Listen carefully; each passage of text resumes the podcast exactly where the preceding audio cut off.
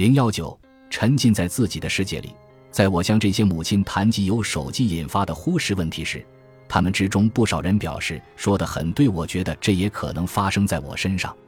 一位住在东京、女儿六个月大的母亲说道：“孩子确实很可爱，只是我每天一直看孩子，压力也很大。本来想稍微放松一下才拿起手机，可一旦开始就很难放下来，尤其是和女儿单独在一起的时候，没有其他人提醒我，就更停不下来了，只能一边玩手机一边给孩子换尿布、喂奶。”还会安慰自己，这也是没办法的呀。仔细想想，确实挺可怕的。一位住在岐玉县的母亲有两个孩子，四岁的女儿和两岁的儿子。她有时会无意识的对孩子很冷淡，事后想一想，基本都是玩手机的时候。大概一拿起手机，我就沉浸在自己的世界里了。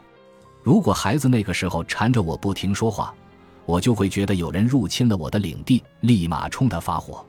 虽然之后也会自我反省，但可能就是手机降低了我的自控能力。要是谁给我发信息，我没及时回复，就觉得对不起对方，甚至本末倒置的认为孩子可以等一会儿再管，信息不能不回。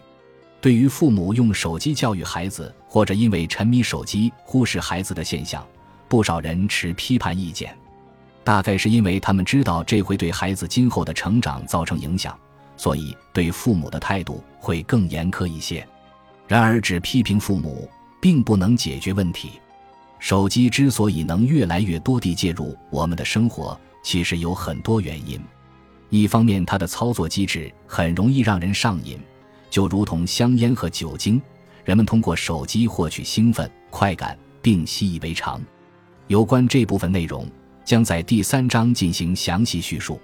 另一方面，就像水。电一样，手机已然成为我们生活中的一项必备品。